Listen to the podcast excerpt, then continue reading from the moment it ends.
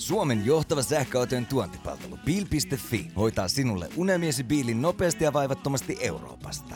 Kurvaa osoitteeseen www.bil.fi. Sähköautomiehet. Ei puhuta pakoputkista.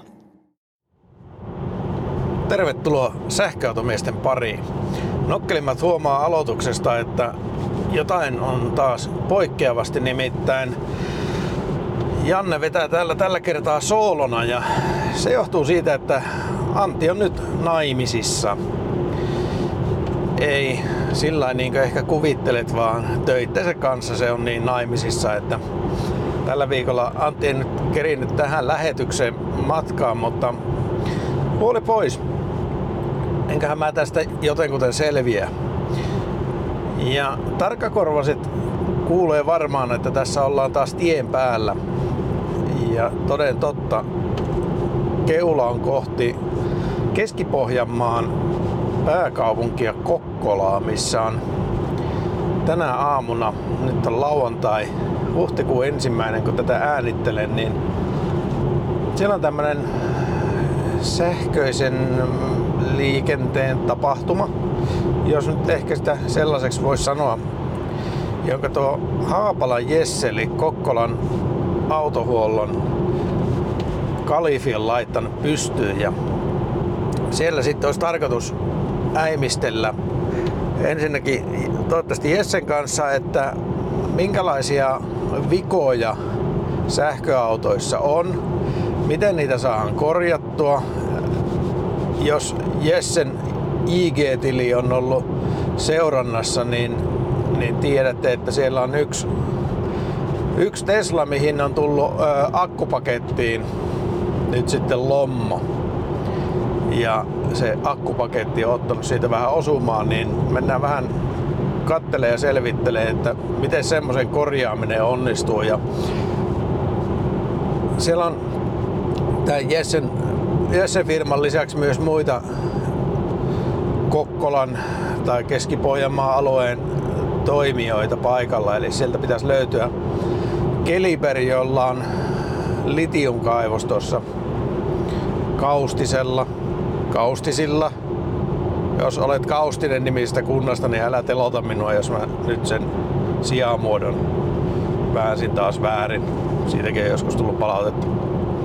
Siellä Kaustinen nimisellä paikakunnalla kuitenkin jossakin vaiheessa. Niin mennään vähän kysyyn siitä. Ja, ja lisäksi tuolla Kokkolassahan on tällainen tällainen teollisuuden toimija kuin Umikore, jolla on siellä tämmöinen jalostamo, jossa jalostetaan sitä pahamaineista kobolttia muun muassa. Mitä lienee yksi ainakin Euroopan, jos ei maailman suurimmista koboltin jalostajista. Mennään vähän kyselee sieltäkin, että miten tämä akkuteollisuus nyt näyttäytyy tuolla, tuolla Keski-Pohjanmaalla ja miten tämä liikenteen sähköistyminen näkyy nyt sitten tässä, tässä bisneksessä ja mitä mahiksia siellä voisi olla suomalaisille, niin vaikkapa työllistyä tai sitten jos ei nyt halua välttämättä muuttaa Keski-Pohjanmaalle asumaan ja töihin, niin niin sitten ehkä vaikka tuommoisen piensijoittajan näkökulmasta, koska mä tiedän, että meidän kuulijoissa on myös monia sellaisia. Mutta tällaisilla aiheilla tänään ja mä tuossa käyn, käyn niin tota, nappasemassa jonkun aamupalan matkaan vanhalta tutulta pysähdyspaikaltani eli Kyyjärven selliltä. Ja sitten hilpasen tuonne Kokkolaan, missä aamulla yhdeksältä alkaa tämä homma. Että kaikkea sitä tekeekin podi eteen, kun kuuden aikaa hyppää autoon ja lähtee liikenteeseen lauantai-aamuna. Mutta mitäpä teidän kuulijoiden eteen ei tekisi. Nyt Kokkolaan.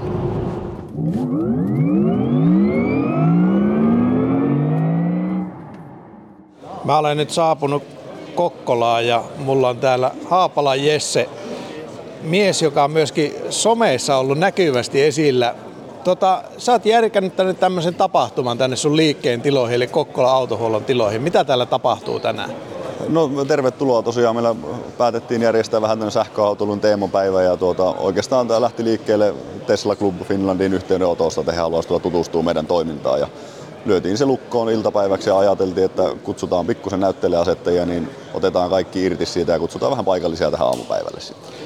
Ketäs täällä on näytteille asettajina? No meillä tietysti Kokkola Autohuollon omat, omat sähköauton korjaamotoiminnot, akkujen korjaukset, sähköautojen korjaukset ja huollot yleisesti.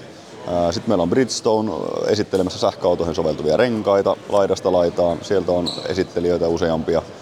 Sitten meillä on mukana E-Expert sähköautokorjaamoketjulta eli Diagnolta tuota, esittelemässä vähän Aviloon akkutestausta. Sitten meillä on paikallista akkuklusteria, mikä on kova hype nyt tällä hetkellä. Eli meillä on Keliber Lithium-kaivoshankkeelta, meillä on Umikoren akkukemikaalitehtaalta sekä Centrian ammattikorkeakoululta esittelijät paikalla.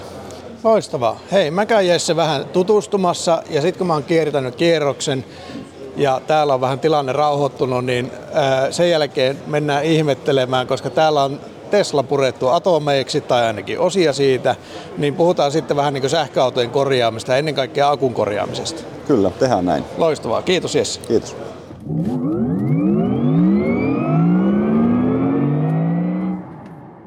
Mä olen nyt Keliberin esittelypisteellä ja minulla on täällä asiantuntija vastaamassa kysymyksiin kaivosteollisuudesta, Manu Myllymäki. Tuota, kerro vähän, mikä on Keliber? Keliber on Keski-Pohjanmaalla oleva kaivoshanke. Meillä on kaivosvarannot Kaustisella ja sinne Kaustiselle aiotaan rakentaa myöskin rikastamo ja Kokkolan sitten kemian tehas, joka tuottaa litiumhydroksidia, joka menee sitten lopulta sähköautojen akkuihin. Eli se olennainen tavara löytyy meillä maaperästä? Kyllä. Kaustisen alueella on litiumesiintymät ja niitä on vuosikymmenien ajan jo kartotettu ja nyt on sitten oikea aika lähteä niitä hyödyntämään. Missä vaiheessa teillä tämä kaivoshanke tällä hetkellä on? Mitä tarvitaan, jotta sieltä aikanaan tulee tavaraa maasta ylös? Joo, Meillä on malmietsintää ja varantoja sen verran, että me pystytään 17 vuoden tuotanto jo näillä omilla malmivaroilla tekemään. Ja meillä on projekti niin pitkällä, että Kokkolan kemian tehtaan rakentaminen on alkanut jo tänä talvena. Ja siellä tuotanto käynnistyy 2025 vuoden alussa. Okei. Entä sitten siellä Kaustisella, missä siellä mennään? Kaustisella meillä on vielä luvitus vähän kesken ja voi, voi olla, että se ehtii se kaustisen rakentaminen samaan aikaan tämän Kokkolan tuotannon kanssa, mutta jos se ei ehdi, niin sitten me käynnistetään Kokkolan tuotanto ostoraaka-aineilla, mutta se on semmoinen lyhytaikainen siirtymä sitten siinä okay. tuotannossa.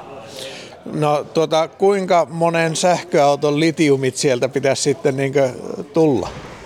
Me tullaan tuottamaan vuosittain noin 15 000 tonnia litiumhydroksidia ja meidän laskelmien mukaan niin se riittää noin 300 000 sähköautoon. Aika paljon. Aika paljon, joo, mutta totta kai riippuu sitten siitä, että minkälaista tekniikkaa se akku käyttää hyväksi, että paljonko siellä on sitten sitä litiumia loppujen lopuksi, mutta niin kuin tiedetään, niin kaikki akkutekniikathan tarvii nimenomaan juuri litiumia. Kyllä. Tuota, mitä sä arvioit, että sit, siinä vaiheessa kun teillä on kaivos tulilla ja teillä on tämä tehdas tulilla Kokkolassa, niin kuinka paljon te tuutte työllistämään ihmisiä? Meidän arvio on sellainen, että suoraan tullaan työllistämään noin 200 henkilöä ja sitten, su, sitten urakoitsijoita lisäksi noin 100 henkilöä. Joo.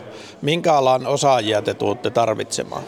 No nyt kun meillä on tämä koko tuotantoketju ihan sieltä kaivoksesta sinne kemian tehtaan loppuun saakka, niin Joo. erilaista kaivos, rikastamo, tuotantoinsinööriä ja työntekijää paljon. Ja sitten siihen oheen tietenkin talousihmistä ja HR-tyyppiä ja kaikkia, mitä tämmöinen tuotantoorganisaatio vaatii sitten lopulta. Mutta suuri osa on niin sitä teknistä taustaa olevaa porukkaa. No sulla on tässä pöydällä jotain juttuja. Ensiksi mä kattelen tällaista tällaista pätkää kiveä, joka lienee tuommoisesta koeporauksesta. Joo. Silloin kun malmia etsitään, niin niitä koereikiä tehdään tosiaankin tämmöisellä kairakoneella ja sieltä tulee tuommoista kairasydäntä. Ja nyt tuossa on mallina semmoinen kairasydän, missä on sitä litiummalmia, eli niin sanottua spodumenipekmatiittia. Ja sitä tuossa malmissa on litiumoksidia noin prosentin verran. Eli ei, ei sen enempää, mutta yksi prosentti on sellainen lukema, että sillä kannattaa hyödyntää hyvinkin jo sitten se malmio. Kuinka syvällä se malmi on tuolla kaustisella? No, tällä hetkellä meidän kairaukset ulottuu vain noin 200 metriin, mutta todennäköisesti siellä on syvemmälläkin. Mutta meidän esiintymät on tällä hetkellä, sanotaanko, että miinus 10 miinus 200 metriin. No mä en kaivostekniikasta tiedä ihan kauhean paljon, mutta sen ymmärrän, että on olemassa avolouhuksia, missä kaivetaan siis kuoppa maahan, sitten mennään tunneliin ja kaivetaan tunneleita siellä maan alla ja sitten on vielä kolmas tämmöinen liuotusmenetelmä. Miten tämä aiotte sen litiumin tuoda sieltä kaustisen syvyyksistä maanpinnalle? Meillä suurin osa meidän kaivoksista perustuu avolouhintaan, eli se on se pääsysteemi. Joissakin kohteissa tultaneen sitten menemään sieltä avolouhoksen pohjalta tämmöiseen maanalaiseen tunnelilouhintaan, mutta se on niin pienemmässä osassa. Että avolouhinta on se meidän, meidän tapa toimia. Joo. Hyvä. No sitten tässä on seuraavaksi tämmöinen, pidelen kädessäni kiven palasta. Mitäs Joo. tässä on? No se on sama. Tämä on tavallaan sellainen kiven murikka sieltä Malmiosta. Tämä on, se on samaa materiaalia, mitä tämä nätin näköinen kairasydän näyte, mutta tuo on ihan semmoista raaka, raaka kiveä. Ja tässä sä näet tällaisia vihertäviä alueita tässä kivessä, samaten kuin tässä kairasydän näytteessäkin näitä vihertäviä, niin ne on sitä litiumpitoista aluetta. Okei. Okay. Ja sitten tässä on kolme purkkia. Mitäs nämä pitää sisällä? Joo, no mä oon tähän esittelyständille tuonut havainnollistamiseksi, niin tosiaan nämä kivet oli ensinnäkin sitä malmia, mistä lähdetään liikkeelle. Siinä se litiumoksidipitoisuus on prosentin verran. Sitten se malmi ajetaan sen kaustisen rikastamon läpi, missä murskataan, jauhetaan ja rikastetaan se tavara ja saadaan tämmöistä rikastetta aikaiseksi. Ja siinä rikasteessa on sitten litiumoksidipitoisuus jo 4,5 prosenttia. Hyvä. Ja nyt sitten kuulijoille niin tämä rikaste näyttää tämmöiseltä vähän niin kuin hyvin hienolta hiekalta. Joo, se on hyvin hienoa hiekkaa. Se on niin vaahdotusprosessin läpi tullutta, tullutta tavaraa ja se on hienoa hiekkaa, joka tuodaan sitten Kokkolaan rekka-autoilla noin 200 000 tonnia vuodessa. Ja sitten Kokkolassa alkaa jatkojalostus ja siellä on sitten kemiallinen prosessi eri, eri vaiheineen, jossa lopputuotteena sitten tulee litiumhydroksidia. Ja se litiumhydroksidi on tämmöinen tosi hieno, hienojakoinen, täysin kuiva, le, leivijauhomainen tuote. Joo, kyllä ja, näyttää just siltä kuin leivijauhoa. Kyllä, tämä on just niin kuin leivijauhoa. Ja tämä menee sitten sinne tuota niin, jatkojalostukseen ja lopulta päätyy sitten niin autojen akkuihin pääosin. Eli tästä se menee sitten sinne akkumateriaali Joo, ja siellä on moni, sehän on moni, moniportainen niin prosessi siitä niin eteenpäin sitten. Sinne menee meidän litiumhydroksidi, sinne menee naapuriständin umikoren kopoltteja ja näin, näin päin pois. Ja lopulta sieltä sitten tulee niitä akkuja ulos no niin, ja sähköautoja. Sieltä, sieltä niitä yksittäisiä kennoja sitten syntyy. Joo. Toivottavasti Suomeen saadaan myös semmoinen kennotehdas jossakin vaiheessa. Kyllä, näinhän me toivotaan. Kaivokset meillä nyt onneksi on siellä kaustisella ja niitä on vaikea sieltä mihinkään siirtää, että alkulähteet on meidän hallinnassa kyllä. Hyvä, eli 2024 pitäisi alkaa? Joo, 2024 lopussa, 2025 alussa niin tuotanto käynnistyy Kokkolassa. Loistavaa. Hei, kiitos paljon Manu. Kiitoksia.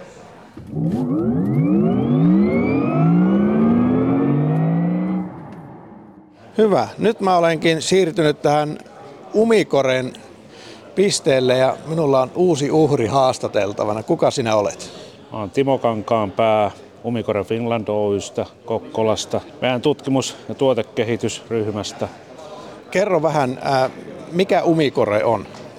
Umikore on tänä päivänä, me ollaan globaali materiaaliteknologiayritys. Pääkonttori on Brysselissä, Belgiassa – ja me toimitetaan erilaisia materiaaliratkaisuja tämän päivän energiasovelluksiin. Puhutaan litium-joniakuista ja meillä on, meillä on niin kuin laaja, laaja alue, missä me toimitaan ja ympäristönäkökulmat on yksi tärkeimpiä, kun me toimitetaan materiaaliratkaisuja.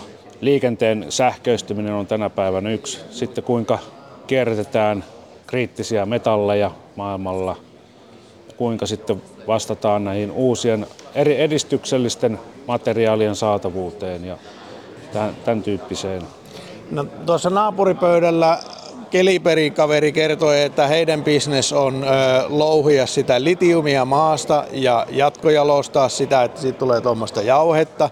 Niin mitäs ö, Umikore tekee täällä Kokkolassa, mikä sähköautoihin liittyy? Meillä on täällä Kokkolassa, me tehdään tätä prekursorimateriaalia litiumioniakkuihin. Eli prekursorimateriaali on, on se, kun me saadaan raaka-aine, siitä niin kuin rikastetaan sitten tietyt metallit ja siitä valmistetaan sitten puhtaita prekursoreita. Ja prekursori on sitten se esiaste sille katodimateriaalille. Eli mihin, mihin se menee niin sanotusti tästä, mikä on se seuraava steppi siinä valmistusketjussa?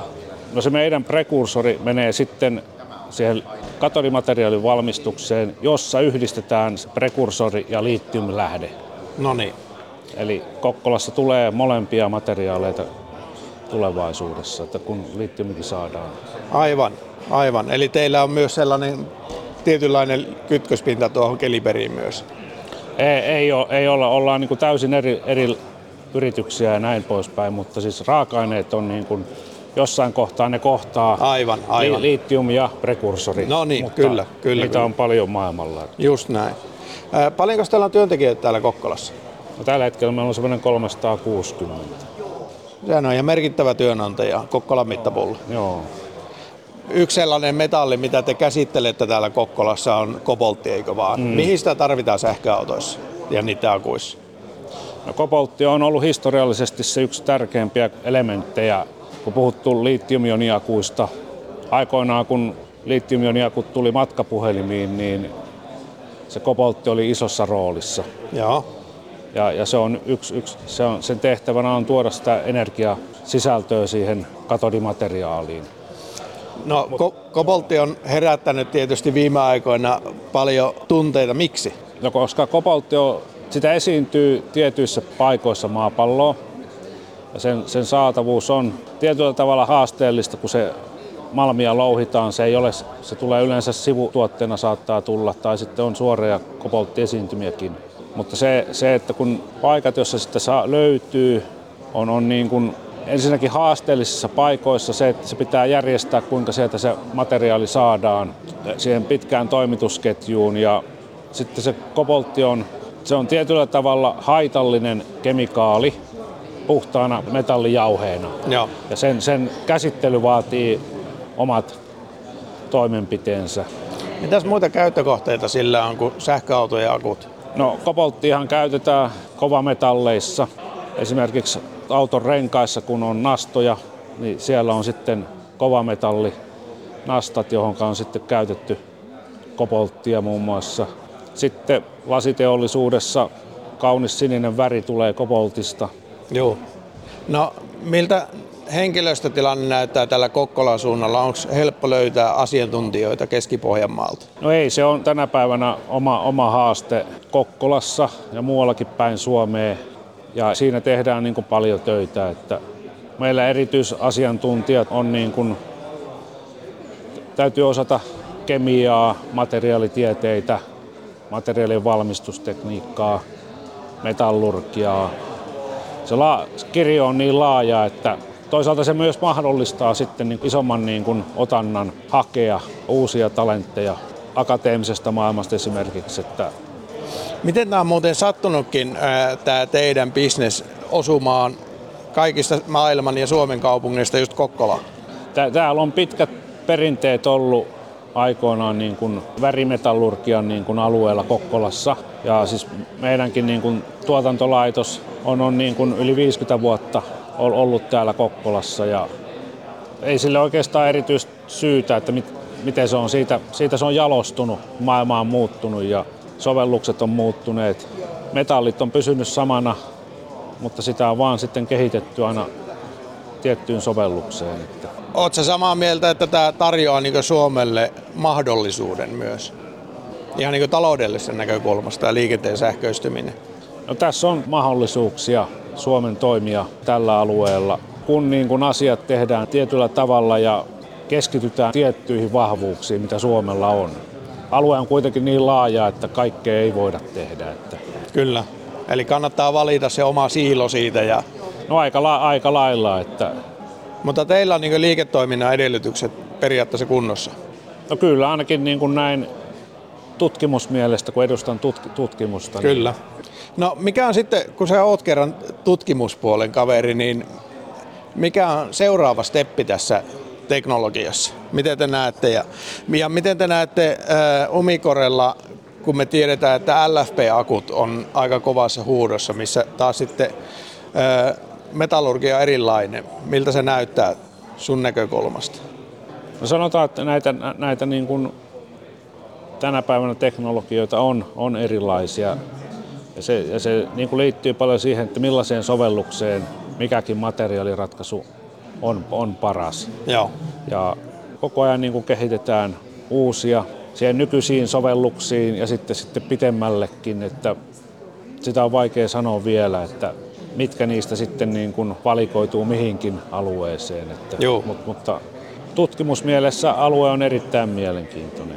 No niin, siinä riittää varmasti puuhaa Joo. tutkimusjohtajalle. Loistavaa, kiitoksia paljon. Kiitoksia.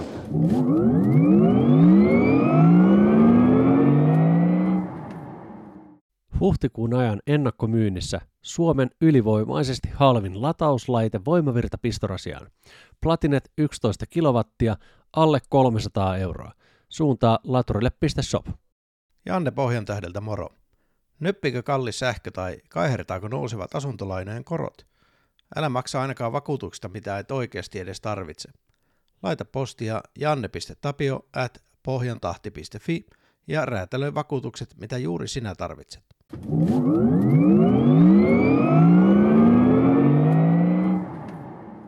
Mä tulin tähän Sentria ammattikorkeakoulun pisteelle ja mulla on täällä vieras kertomassa koulutuksesta, mitä voi saada liikenteen sähköistymiseen liittyen. Esittelettekö itsesi? Joo, Lasse Jansson Sentria ammattikorkeakoulusta ja, ja tuota, vanhempi asiantuntija. Ja tämä vähän kuvaa tätä alaa, että mä olin neljä vuotta eläkkeellä ja sitten mut kutsuttiin takaisin töihin ja nyt vuoden, vuoden päivät ollut tässä ja oltu kehittelemässä tätä akkuinsinöörien muuntokoulutusta. Tämä onkin jännä, koska meillä on, mä tiedän, vähintäänkin yksi kuulija, joka on hakenut juuri tähän teidän muuntokoulutusohjelmaan. Mistä siinä on kysymys? No siinä on, on ajatus se, että insinööristä insinööriksi, eli tämä ala vaatii uutta osaamista, niin tota, oikeastaan kohderyhmänä on sähkö, automaatio ja kemian insinöörit, mutta nyt tässä ensimmäisessä ryhmässä niin oli siellä myöskin koneinsinööri, aika, aika iso joukko. Että vaatimuksena se, että on, on insinööri ja se on 60 opintopistettä käsittävä kokonaisuus. Siinä käydään läpi koko se litium-akkun elinkaari, arvoketju. Ja tota, arvioitu, että se, se, se opiskelu tapahtuu niin kuin työn ohessa ja verkon välityksellä hyvin paljon ja arvioidaan, että semmoinen pari vuotta siihen menee työn ohessa. Pitääkö tänne Kokkolaan tulla lähiopetukseen jossain vaiheessa? Ää, pääosin se on kyllä verkon yli, että siinä on kyllä tämmöisiä lähipäiviäkin. Että mä vähän tarkastelin näitä, mitä viime vuonna aloitti viime syksynä, niin suuri osa oli tietysti täältä Pohjanmaan rannikolta, mutta oli myöskin pääkaupunkiseudulta ja Turusta osallistujia, että, että kyllä siihen voi osallistua ihan, ihan periaatteessa mistä vaan. Ja varmasti kun aikuiskoulutuksesta on kyse, niin pystyy joustamaan ja sovittamaan, koska ihmiset on sitten töissä siinä kuitenkin opiskelujen ohessa. Joo, ne on, ne on tota verkon välityksellä ne, ne, ne luennot, ja, ja, tota, ja, mutta ne nauhoitetaan. Eli Okei. jos on este, niin voi sitten Kuunnella jälkikäteen. Niin, joo. No avas vähän sitä arvoketjua. Sulla on tuossa niin tuota, itsensä sopivasti PowerPointtikin esillä. Se alkaa sieltä raaka-aineista. Mitäs, mitäs kuuluu raaka-ainepuolella opetukseen? Joo, no siellä on, on tietenkin, meillä on siinä mielessä hyvässä asemassa täällä Suomessa, että meillä on näitä raaka-aineita, eli, eli meitä löytyy nikkelimalmia, löytyy jonkun verran kobolttia, vaikka pääosin sitä tulee, tulee tuolta Afrikan Kongosta, ja sitten on nyt uusimpana on tämä litium. Tämä alku on aika paljon kemian tekniikkaa ja valmistetaan näitä, ensimmäinen vaihe on tämä, näitä katodin esiasteita, puhutaan P-kamista, prekurssoreita, Niitä valmistaa täällä Kokkolassa niin tuo Umikore Ja sen jälkeen se menee tuota, tuonne aktiivimateriaalin valmistukseen. Ja, ja tuota, Umikorilla on esimerkiksi Heillä on, on Etelä-Koreassa on tehdas ollut pitkään. Ja, ja nyt vuosi sitten valmistui tehdas tuolla Puolassa. Okay. Ja sitten sen jälkeen se menee sitten varsinaisesti tänne niin akkujen valmistukseen ja kennojen valmistusta niin ei ole muualla kuin Euroopassa tällä hetkellä kuin, kuin tuolla Skellefteåssa, Kyllä. Nordvolt. Mutta niitä on suunnitella iso määrä ja akkutehtaita. Ja tota, sitten on tietysti nämä sovellukset ja, ja, ja, ja sen jälkeen on, on tämä uusiokäyttö tai kierrätys. Eli me käydään läpi koko se arvoketju. Se valmistunut insinööri voi sitten suuntautua näistä johonkin. Joo, se on hyvin, hyvin tämmöinen laaja, että, että se, siinä voi tosiaan niin kuin joko tänne raaka-ainepuolelle tai sitten akku, akun valmistukseen tai sitten tänne sovelluspuolelle tai sitten tuonne uusiokäyttöön kierrätyspuolelle.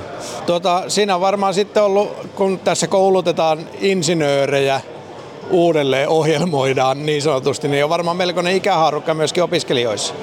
Joo, kyllä siellä, kyllä siellä on tosiaan ja, ja kyllä meillä on ajatus, että tätä myöskin näitä kursseja tarjottaisiin myöskin nuorille insinööriopiskelijoille, että he saisivat jo siinä peruskoulutuksessa tätä. Tämä on tavallaan, ei, vo, ei voisi akkuinsinööriöitä ei voi kouluttaa, semmoista ei ole, mutta heistä tulee sitten joko sähköautomaatio tai, tai tuota, kemian insinöörit. Pitäisikö olla akkuinsinöörejä? Jaa, hyvä kysymys.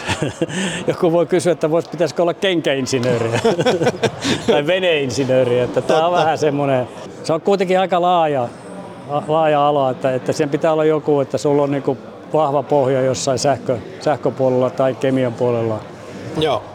No nyt me ollaan huhtikuun alussa. Milloin on seuraava haku päällä ja kuinka usein haetaan? Onko se kerran vuodessa vai?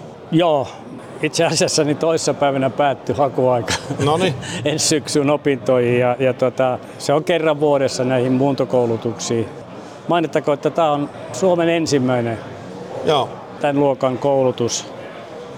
Ja tota, mutta meillä on kyllä nyt alkamassa myöskin toisenlaista koulutus, Akku Jotpa, jossa tota, meillä on yhteistyökumppaneina on, on Vaasasta, Vaasan ammattikorkeakoulu ja sitten Lahden ammattikorkeakoulu. Ja meidän osuus on siinä, muistaakseni se on 40 opintopistettä se, ja, ja tota, se käynnistyy ensi syksynä ja siinä voi ottaa sitten yksittäisiä kursseja, että ei tarvitse ottaa koko pakettia. Joo. Vaasalaiset hoitaa tietyn osuuden ja sitten me Centria hoitaa tietyt. Meidän kontolla siinä on tuota akkukemia, alkupää Joo. ja, ja, sitten, tota, ja sitten tämä loppupää eli uusion käyttö ja kierrätys. Joo. Loistavaa. Hei, kiitos Lars kovasti ja kun mä tiedän, että meidän kuulijoissa on paljon insinööritaustaisia, niin jos haluaa oma, omin pikkukätöisin tätä liikenteen sähköistymistä edistää, niin tässä on nyt sitten uudelleen ohjelmointimahdollisuus, että tänne parin vuoden muuntokoulutukseen sitten ensi keväänä pitää muistaa hakea. Joo, tai sitten voi osallistua jo näihin, näihin tuo, tähän, tähän akkujotpa-koulutukseen. Kyllä. Ei tarvitse odottaa vuotta. Just Tämä näin. akkujotpa käynnistyy myös ensi syksynä. No niin, niin menkää Sentrian sivuille ihmettelemään, sieltä löytyy varmasti lisätietoa ja ei muuta kuin edistämään sitä sähköistymistä. Hopi hopi. kiitos, kiitos. Lars.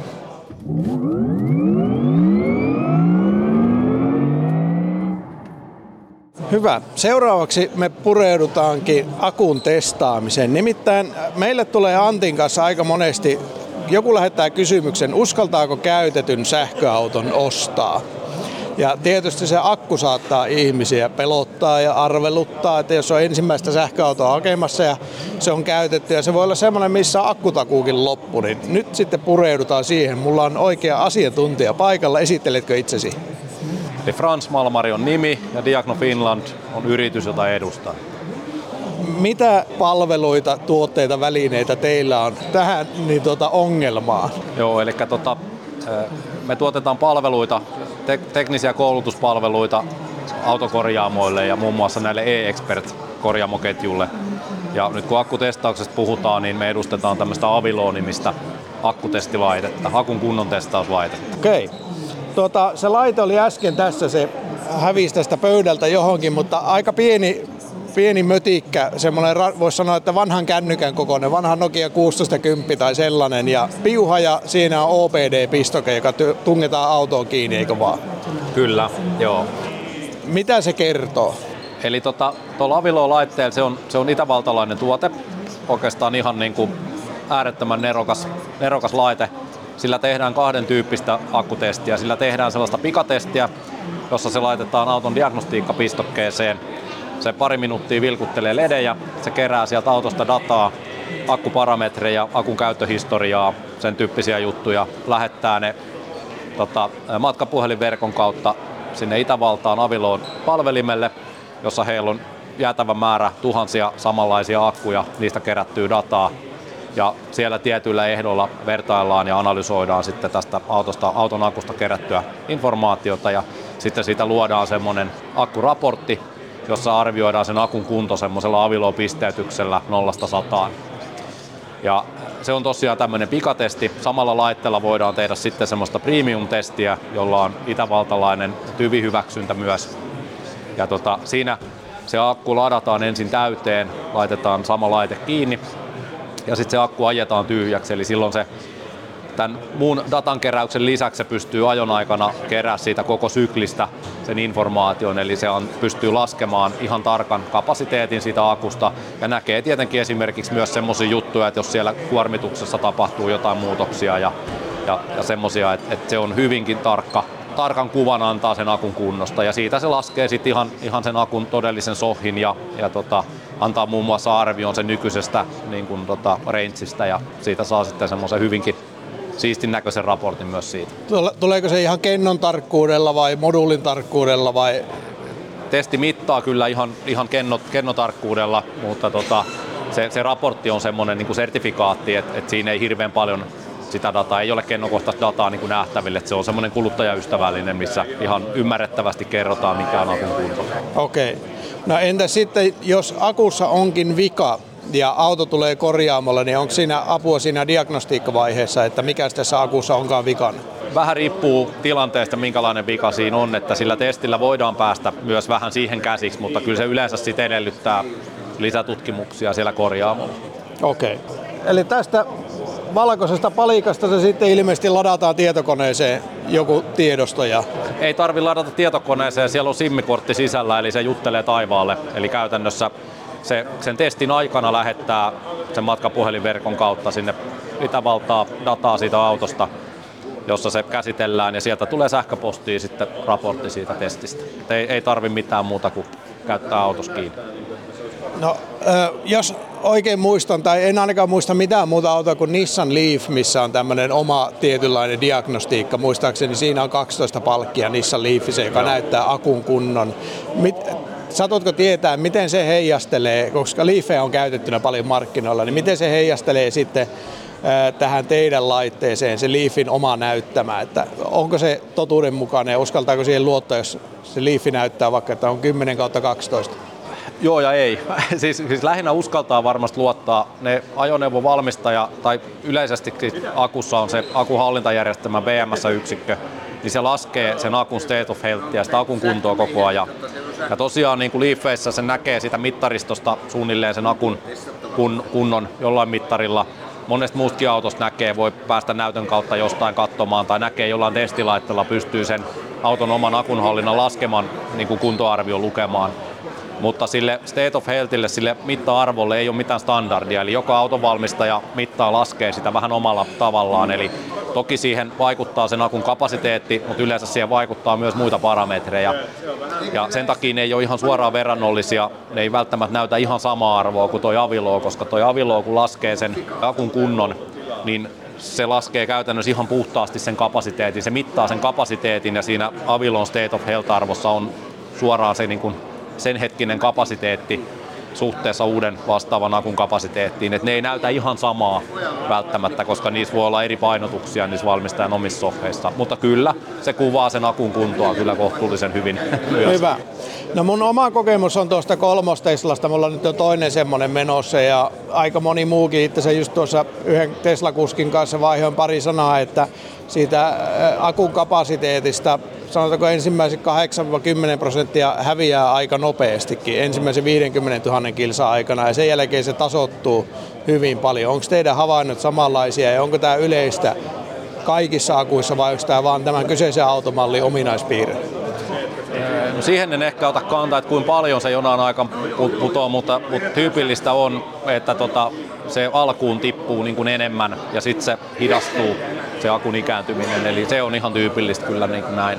No entä sitten äh, kun on näitä vanhoja autoja jo, tosiaan puhuin Leafistä aikaisemmin, vanhimmat taitaa olla Suomessa 11-12 vuodelta. Mm, S-Teslat vanhimmat on nyt 10 vuotta täyttää tänä vuonna niin äh, uskaltaako semmoista autoa ostaa ja jos olisit itse ostamassa semmoista, missä on akkutaku jo mennyt, niin, niin tota, menisikö testauttaa sen ennen ostopäätöstä? Kyllä varmaan testauttaisin, joo. joo. Kyllä, kyllä, kyllä muuten varmasti uskaltaa ostaa. Että kyllähän ne, se mitä nyt kokemuksia on tietysti vielä suhteellisen vähän. Ensimmäiset alkaa vasta ole tosiaan nyt niitä semmoisia kymmenvuotiaita ja ja toki jonkun verran niissä akuissa on vikkoja. Mekin tämän meidän e-expert korjaamoiden osalta niin korjataan niitä, niitä akkuja jonkun verran jatkuvasti. Mutta tota, kyllä mä väittäisin, että yleisesti ne aika hyvin kestää.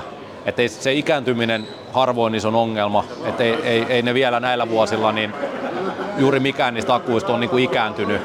Et tietysti niitä yksittäisiä akkuja hajoaa, niistä hajoaa jotain komponentteja, voi hajota sisältä niin kuin, niin kuin mistä tahansa sähkölaitteesta ja toki se on kallis osa sit, jos jotain menee rikki, jollei siihen ole korjausmenetelmiä, mutta tota, nekin kehittyy koko ajan. Et kyllä niitä varmasti uskaltaa ostaa, mutta testaisin kyllä sen akun. No minkälainen näppituntuma sulla on niin tästä akkujen kestosta kilometreinä? Jos kerran se ikääntyminen ei ole nyt se murhe, niin miten sitten kilsat ja miten sun näkökulmasta tuo taas, niin kuinka paljon se vaikuttaa siihen kapasiteetin vähenemiseen?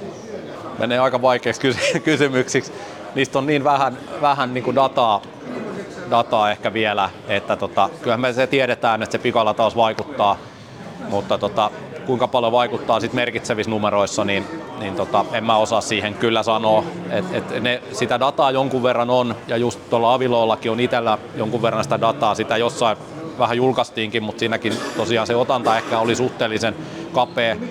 Johtuu aika pitkälle siitä, että, että jotta siitä saa yhtään luotettavan, niin ne pitää olla niin kuin hyvin samanlaisia ne akut. Ja, ja sen takia niin, niin sitä semmoista, semmoista dataa ei ehkä ole vielä riittävästi, että pystyttäisiin pystyttäisi kauhean luotettavasti niin sanomaan, mutta, mutta tota, ei se, aika hyvin ne on tuntunut kestävän, on sitä kilometrejä tai aikaa, niin, niin onhan niitä vaikka kuinka paljon ajettuja autoja, että on paljon autoja, että niillä on ajettu 200-300 000 ja se voi olla, että ei sieltä montaa prosenttia ole akusta niin kapasiteettia vielä hävinnyt. Mutta sitten taas on autoja, joissa on ehkä hävinnyt vähän enemmän. Ei, ei tuohon ole ehkä semmoista helppoa vastausta. No jokainen korjaamo tietysti hinnoittelee tämän palvelunsa itse, mutta minkälainen voisi olla asiakkaalle semmoinen suurin piirtein hintahaarukka, että jos, jos hän nyt näkee sen unelmiensa auton siellä autoliikkeessä ja hän haluaisi sen akun testauttaa, niin mitä se voisi suurin piirtein maksaa? No se varmaan tietysti ihanteellinen tilannehan olisi, jos autoliikkeet testa, ja heillä olisi tämmöinen laite ja ne mittaisi joka auton ja siellä olisi semmoinen sertifikaatti autos kyydissä. Olisi, olisi tietysti hieno juttu, mutta tota, asiakas ehkä, jos mä ostasin auton, niin mä sitten teetättäisin ehkä semmoisen premium-testin, että se oikeasti niin kuin mittaa sen, sen akun, niin, niin jokainen palveluntarjoaja hinnoittelee sen tietysti niin kuin haluaa mutta hintaluokka lienee siellä jossain toista sataa, jotain toista sataa euroa se varmaan on. No, mutta ei kuitenkaan mikään mahdoton, jos puhutaan vaikka 20 000 euroa auton ostopäätöksestä. Niin. Joo, ei, ei varmasti ole. Hyvä. Se on riskien hallintaa. No missä kaikkialla Suomessa, nyt kaikki meidän kuuntelijat ei asu täällä Kokkolassa, niin, niin tuota, missä kaikkialla pystyy testaamaan? Onko joku ketju esimerkiksi, joka testaa? No ne on nämä kaikki, meidän e-expert-korjaamot tarjoaa sitä palvelua ainakin ja saattaa löytyä jostain sitten sen ketjun ulkopuoleltakin, mutta siitä on ainakin hyvä aloittaa. Et meidän nettisivuilta ainakin löytyy ne korjaamot expert.fi, niin Noniin. sieltä löytyy. Sinne katsomaan, jos haluaa oman akkunsa testattaa. Kiitoksia paljon. Kiitos. Editoijan lisäys. Mikäli tarvitset Avilo-akkutestiä Päijät-Hämeessä, niin lature.shop tekee noita testejä. Laita ihmeessä viestiä joa.rantanen at joatrading.com.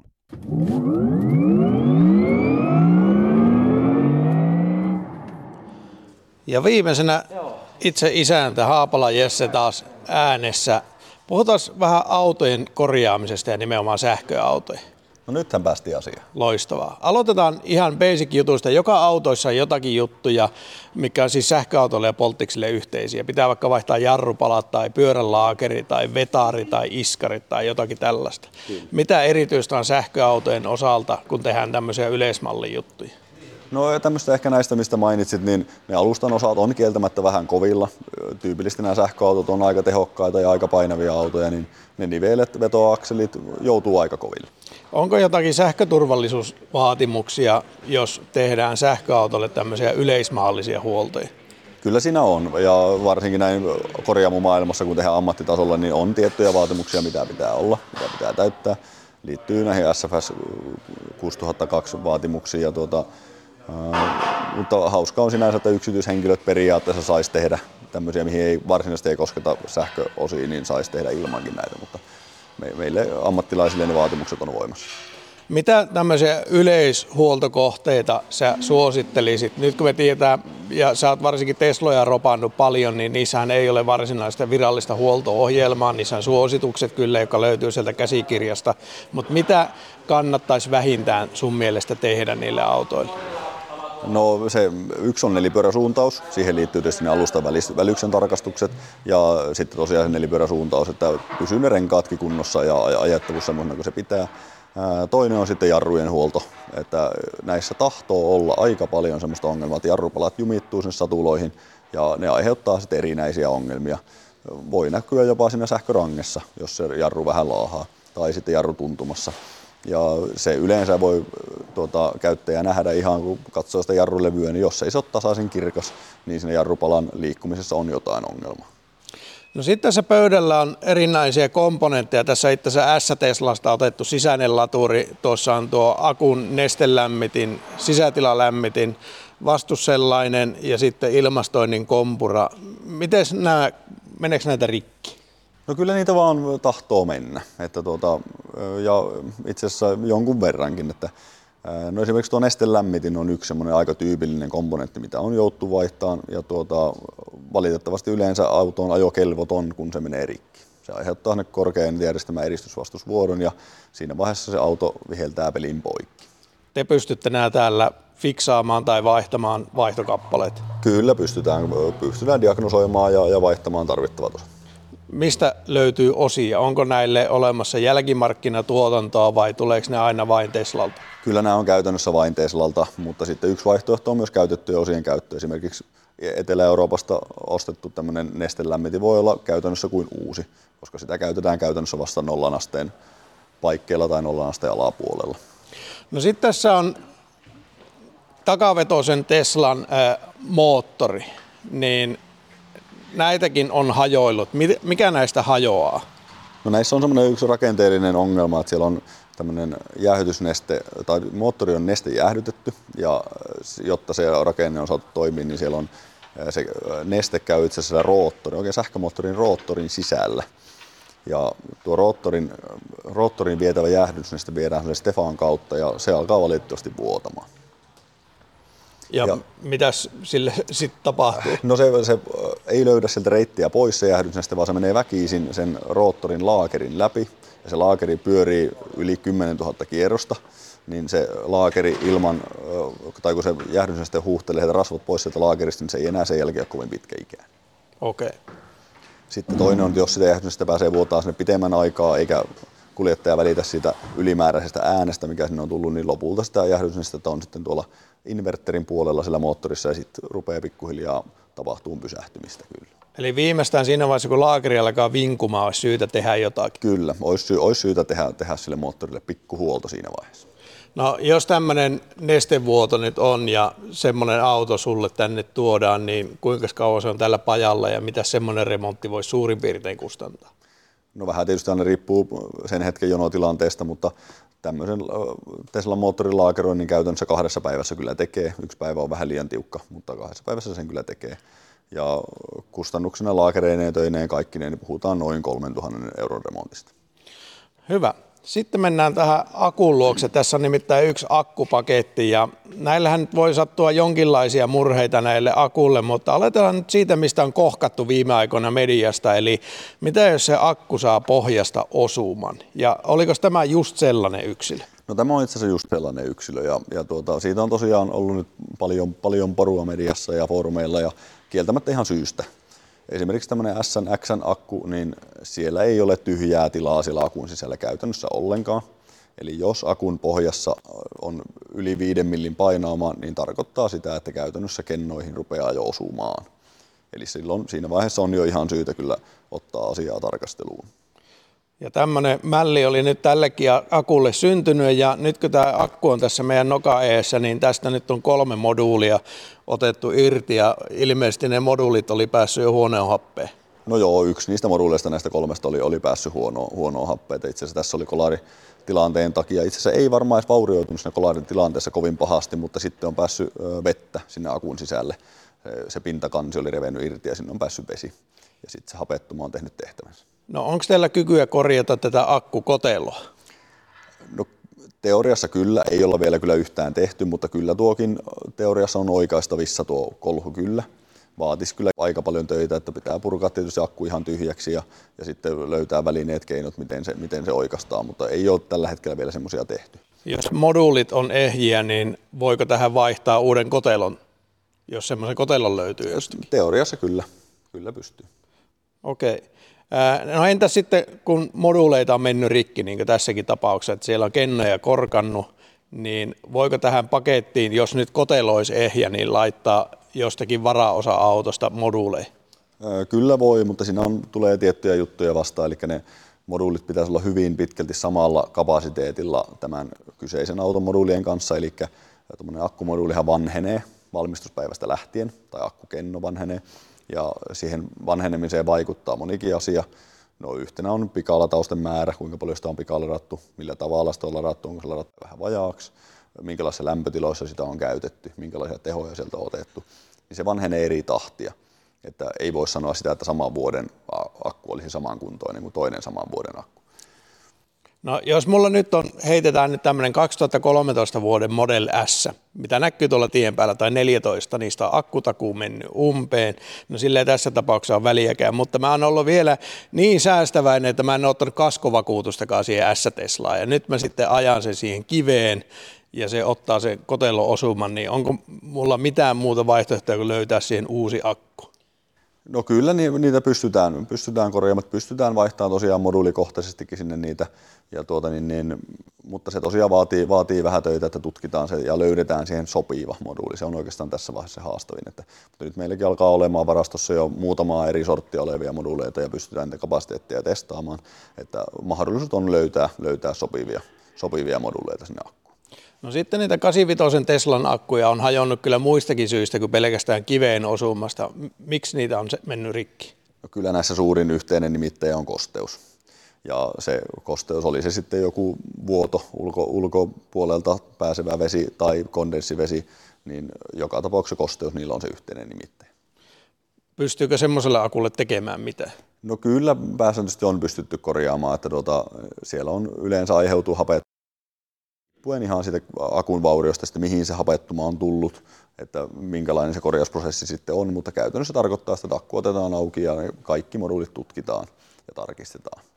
No en tunne äitiesi, mutta uskal, jos äitisi kysyisi, että uskallaanko ostaa sähköauton, missä ei ole enää akkutakuuta voimassa, niin mitä sanoisit hänelle? Kyllä mä sanoisin, että uskalletaan ostaa. Että, että kyllä me näiden kanssa nyt on sen, sen verran pelattu ja tuota, Suomessa rupeaa olemaan muitakin tekijöitä, jotka näiden kanssa touhua ja tuota, niin, niin, sanoisin, että eiköhän pidettyä liikenteessä aika hyvin. No vielä viimeinen juttu. Sä oot täällä Kokkolassa. Mitäs jos mä asunkin Imatralla, niin pystytkö sä auttaa mua? No meillä on mahdollisuus tehdä ensinnäkin etädiagnoosia Teslan ihan alkuperäisellä Toolbox-ohjelmistolla – tarvin siihen tietyt tiedot autosta, mutta pystytään tekemään etädiagnoosia. Ja sitten meillä on erittäin hyvät sopimukset autokuljetuksille, eli saadaan ympäri Suomea käytännössä autoja toimitettua meille varsin kilpailukykyiseen hintaan. Että esimerkiksi pääkaupunkiseudulta äh, hinta on 300 alvin olla, niin ajokelvoton auto on täällä meillä. ja mikä sitten tämä esimerkiksi akkukorjauksen kohdalla niin ei ole oikeastaan kustannuskysymys sitten enää se. Eli ei ole tekemätön paikka omistaa akkutakuutonta autoa, sille voi saada huoltoa, apua ongelmatilanteissa. Kyllä voi, kyllä voi ja jatkuvassa määrin enemmän, että koko ajan oppia kertyy ja alkaa tulee toistoja, toistoja näissä vikatapauksissa, niin osaa jo vähän sanoa jo etukäteen ehkä, että mikähän siellä voisi olla. Loistavaa. Hei vielä viimeinen juttu Jesse, niin sulla on tuommoinen projekti meneillään. Se projekti on äh, ainakin tekniikaltaan kuuluisa, koska se on siitä räjäytetystä Teslasta, eikö vaan? Alun perin ohjelmassa oli, että semmoinen kuuluisa räjäytetty Tesla, mistä minä onnistuin pelastamaan tekniikan talteen ennen räjäytystä niin, että mä istutan sen tuommoiseen Gamersuun. Ja nyt tässä kieltämättä hieman tämä työ haittaa harrastuksia, se on jäänyt vähän paitsioon ja itse asiassa siinä kävi niin, että siitä on jo se akku myyty ja moottorikin käytännössä myyty. Mutta siihen nyt on menossa kolmosmodelin tekniikka. Siellä on nyt jo paikallaan Teslan kolmosmodelin takamoottori ja siihen tulee myös kolmosmodelin akut. Mutta että kyllä se kovasti sähkötyskonversio Gamersuun on menossa. Varmista vielä, että tämä räjäytetty S, niin jos oikein ymmärsin, niin se tekniikka oli ehjää siinä vaiheessa, kun sinä siitä luovuit. Kyllä se, se, oli, se oli ihan ehjää, että siinä oli, siinä oli vika, mikä korjattiin, ja tuota, mutta räjäytyspäätös oli jo tehty ja sitä ei, ei päästy enää peruttaa, niin tuota, tekniikka sitten purettiin pois. Loistavaa. Hei, laitas kuulija niin tuota, Jesse seurantaa tuolla Instagramissa, nimittäin sieltä tulee videoita vähän väliä, kun akkuja puretaan, niitä korjataan ja pääsee vähän seurailemaan, että mitä se sähköautoilun korjaaminen on. Sähköautojen, siis ei sähköautoilun. Sitä ei Kyllä, ilman muuta yritetään pitää siellä. Kieltämättä nyt on ollut viimeiset viikot vähän kiirettä, että vähän huonosti tullut materiaalia, mutta Instagramissa tosiaan Jesse Haapala ja TikTokissa on firman puolella Kokkola autohuoltopuolelle kanssa kerätty vähän videoita. Loistava. Ei muuta kuin seurantaa. Kiitos Jesse paljon. Kiitos paljon.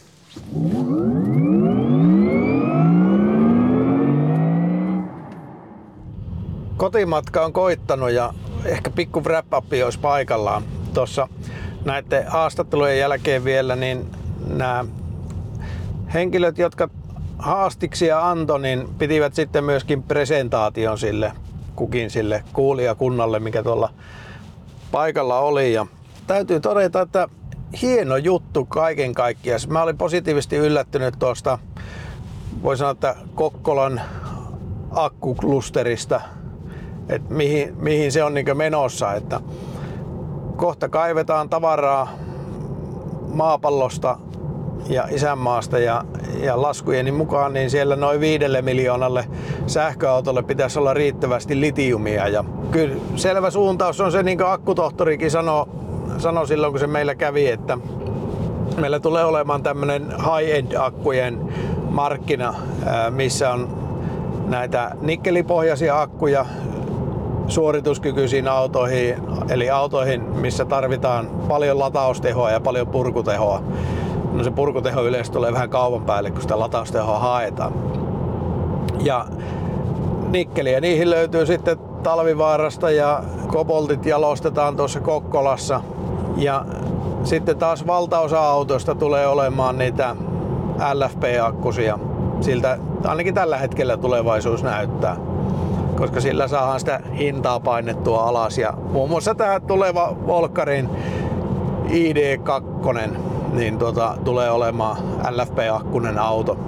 Niin se tulee kyllä yleistymään ja sitten jos haluaa tehdä semmoisia omia pieniä eettisiä valintoja, niin, niin sitten voi tehdä sellaisia valintoja, että Janne poikahan haluaa paljon tehoa, että antaa tulla vaan sitä kobolttia sinne akkuun, niin mulle, mulle niin mä oon siitä tyytyväinen, mutta joku toinen saattaa haluta tehdä toisenlaisia ratkaisuja, niin heille sitten ihan varmasti tulevaisuudessa lisääntyy ne vaihtoehdot.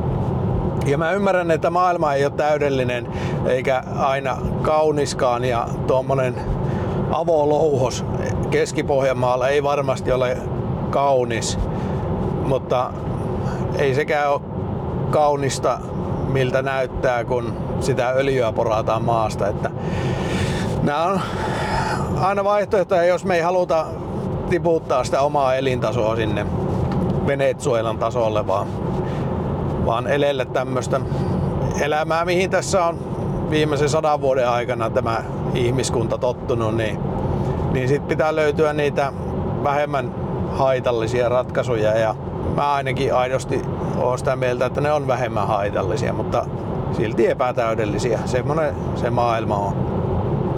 Ja tähän akkuklusteriin kyllä kiinteästi liittyy sitten tuo koulutus, mistä Lasse puhukin ja antoi haastattelun. Ja se oli kyllä kiva huomata, että Suomessa on fiksusti vähän niin jaettu niitä siivousalueita että missä mitäkin koulutetaan. Että Lahdessa keskitytään latausteknologiaan, eli sekä itse niihin autojen lataamiseen että myöskin toisinpäin sitten purkamiseen tämä V2X kautta.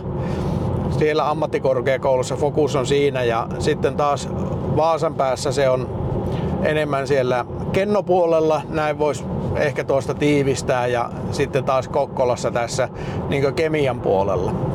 Niin tosi hieno juttu, että Suomessa on oppilaitokset osannut näin jakaa siivousalueet keskenään, eikä, eikä sitä lähdetä niin välttämättä kilpailemaan toisia vastaan, vaan, vaan koitetaan saada niihin kaikkiin riittävä määrä opiskelijoita ja sitä kautta noihin yrityksiin työntekijöitä ja, ja voi saa, saa sitä kasvua aikaiseksi. Ja todella toivon, että jossakin vaiheessa Suomeen saadaan myös ne puuttuvat palaset tästä akuvalmistuksen arvoketjusta. Meillä puuttuu se väli sitä keskeltä, että kun meillä on kaivostoimintaa, mistä saadaan niitä metalleja ylös maasta, meillä on sitä voi sanoa, että jalostus- ja rikastustoimintaa, mutta sitten meillä puuttuu siitä välistä vielä palaset, että, että siitä jauheesta, mitä nuo, nuo yritykset tuottaa, mitä tuossakin oli esillä, niin, niin siitä saadaan tehtyä semmoista pastamaista mömmöä ja leviteltyä sitä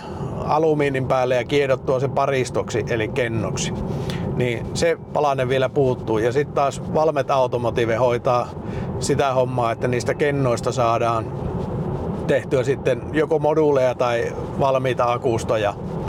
Kumpia vaan nyt sitten asiakas haluaakin. Niin, niin sit, silloin tämä koko paketti olisi niin Suomen käsissä ja mahtava mahdollisuus mun mielestä sitä öljyä ei meillä ole eikä niitä öljylähteitä tuu, mutta noita akkuja me voidaan täällä tehdä ja se, se on tosi kova juttu ja vielä lähempänä sitä eurooppalaista autoteollisuutta versus, että raahataan litiumia perusta Kiinaan ja Kiinasta akkuja Eurooppaan, niin se jotenkin ainakin näin maalikosilmin tuntuu logistisesti aika järjettömältä. Ja sitten oli kyllä kiva jutella tuossa Jessen kanssa tuosta akkujen korjaamisesta, että kyllä syntyi ja moottoreiden korjaamista ja kaikkien muidenkin komponenttien. Et syntyi niinku semmoinen kuva, että ihan välttämättä et ole ihan lirissä, jos sulla on sähköauto, missä ei ole takuuta voimassa, minkäänlaista takuuta. Että jos se sitten se akku syystä tai toisesta rikkoutuu. Todennäköisin syy on siis se, että sinne menee kosteutta sisälle, niin sillä on niin tehtävissä jotakin. Tai että jos sulla hajoaa se sähkömoottori, niin sillä on tehtävissä jotakin. Tai sulla joku muu komponentti hajoaa, niin, niin löytyy semmonen pulju, joka osaa niitä vaihtaa ja fiksata. Ja aika paljon tuossa vanhoja ässiä S-Tesloja, se on niin hyvä esimerkki, kun niitä määrällisesti kohtuu paljon, niin, niin niissä on kyllä kaikenlaista pientä vikaa ja niin toivon, että tässä Tesla omistajat ei nyt loukkaannut, mutta, mutta on vähän semmoisia surullisia tapauksia, että joku ihminen ostaa, voi sanoa vähän niin kuin lainausmerkeissä viimeisillään rahoillaan semmoisen vanhan S-Teslan ja toivoo, että halpojen superien voimin, niin hän sitten tekee vaikka pitkää työmatkaa edullisesti.